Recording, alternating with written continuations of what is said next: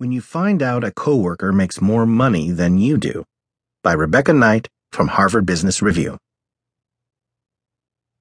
At most organizations, compensation information isn't made public. Most of us don't know how much money our coworkers make. But what happens when you do stumble on this sort of information and discover that a peer makes more money than you do? How should you react? Should you tell your colleague that you